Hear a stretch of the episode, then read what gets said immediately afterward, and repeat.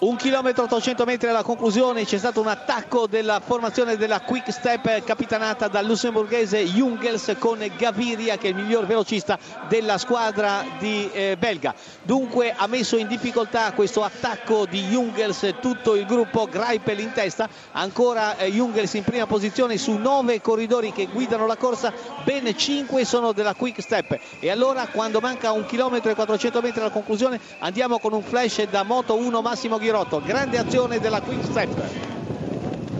Esattamente è stato Jungels con Gaviria, Nissol, Siuzzu, Zelli, Case, Ricchezze, grande compagno di squadra di Gaviria, Palco 1200 metri. 1200 metri alla conclusione con Gaviria, logico favorito di questa corsa perché ha ben quattro compagni di squadra, fra cui il suo capitano Bob Jungels che continua a tirare. C'è anche Ricchese, il corridore argentino, che lancerà in rampa di lancio il eh, colombiano Gaviria che è l'uomo specialista delle volate per la formazione posizione della Quick Step. Attacco dunque di Bob Jungels, c'è anche il bielorusso Siuzu, tre le maglie di campioni nazionali, Siuzu il nostro Nizzolo e anche il eh, corridore eh, Gaviria e Bob Jungels. Il gruppo di, eh, della maglia rosa di Greipel non è riuscito a colmare il buco, si è creato un ventaglio, spiegava il collega eh, Luigi Coppola come dal poetto questa rotonda abbia in qualche modo deciso la corsa